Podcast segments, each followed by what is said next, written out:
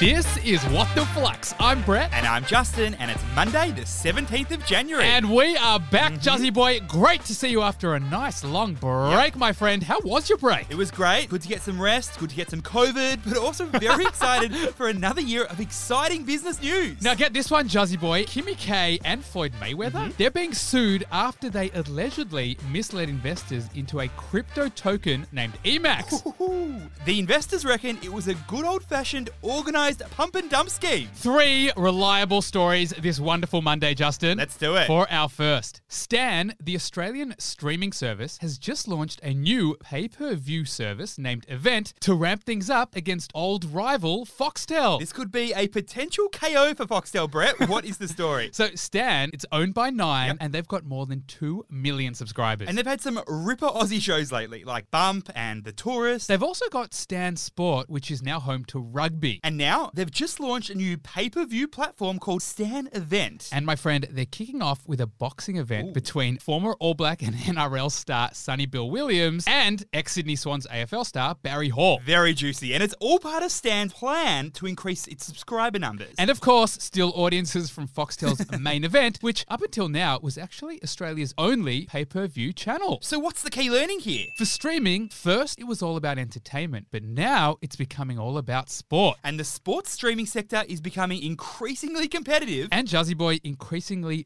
fragmented. B man, gone are the days of free to air broadcasters holding all the rights to all the big sporting events. And nowadays we've got Opta Sport with FIFA and EPL rights. We've got KO home to AFL and the cricket. and dare I chuck it in, Justin, Paramount Plus with the golf. and of course, Stan Sport with the rugby. And with so much choice, it can be tough for providers to attract and retain new audiences. But here's the kicker, B man, because you can only get access to Stan's pay per view events if you already have a Stan membership. So, my friend, not only do pay per view events help Stan attract new audiences, Mm-hmm. it also helps draw more dollars out of existing subscribers. I like it. For our second story, Crown Resorts has received another takeover bid from a private equity giant, and it's now going to recommend to its shareholders to accept the $9 billion bid. Uh, Crown, finally ready to cross to the other side, Juzzy Boy. What's the story? Okay, so Crown Resorts is Australia's largest casino group. And uh, let's just say last year mm, wasn't a great year for this No, crew. it wasn't. They faced a royal commission in New South Wales. and this commission found that money laundering took place at their Melbourne and Perth casinos. but it didn't stop there, B man. Crown faced another royal commission in Victoria, which found the casino wasn't fit to hold its license. And late last year, Crown, when it was on Mm-hmm. its knees, received a takeover offer from an American private equity firm named Blackstone. and who is Blackstone? well, they're a private equity giant that also holds majority stakes in companies like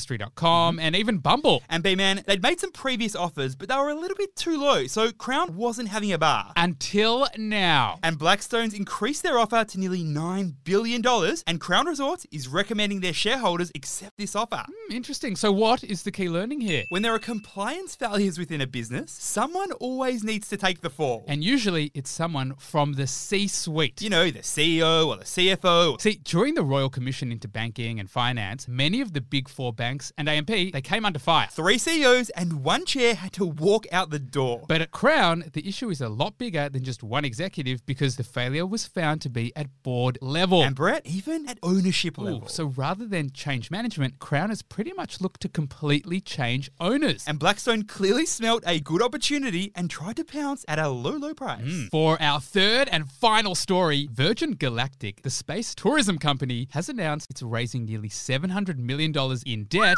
And shortly after this, its share price took a major hit. You can send Richard Branson to the moon, but you can't send your shares there, Brett. so what is the story? So, Virgin Galactic is another sister company of Virgin Airlines. the intergalactic sister company. Now, their whole mission is to eventually take passengers like you and me on trips to space. Mm-hmm. and they're definitely on their way. They took founder Richard Branson to space in July last year. And now, Virgin Galactic is issuing $700 million worth of debt in the form of convertible senior notes. And what are they going to use this debt for? basically, to accelerate the development of their spacecraft fleet. Which, Brett, is actually a major red flag because it's already nearly two years past its commercial deadline for launch. and so, this news saw shares sink more than 16% at one point after the announcement. so, what is the key learning here? A convertible note is a type of debt generally used by startups and high growth companies that are looking to raise cash from investors. The challenge for many early stage companies is that it can be really hard to determine their true value. It's It's kind of hard to value an early stage company because it doesn't have that much data around revenue or profit or long term growth rates. So, convertible notes are essentially debt given to a company that turns into equity at a later point. That's right, Flux fam. Debt that can turn into equity. and B Man, when does that debt turn into equity? well, Jazzy Boy, it can depend, but often it converts upon the closing of the next round of financing. when more information becomes available, and a more accurate valuation for the company has been set. Flux family, we are so excited to be back for another big year ahead, and it's going to be a big year for Flux and the Flux family. So if you're enjoying the pod and excited for it to come back, please make sure to give us a five star rating and review on Apple Podcasts and Spotify. Jazzy Boy, great to be back doing the pod again. It's about 80 degrees in this podcast We studio. did well.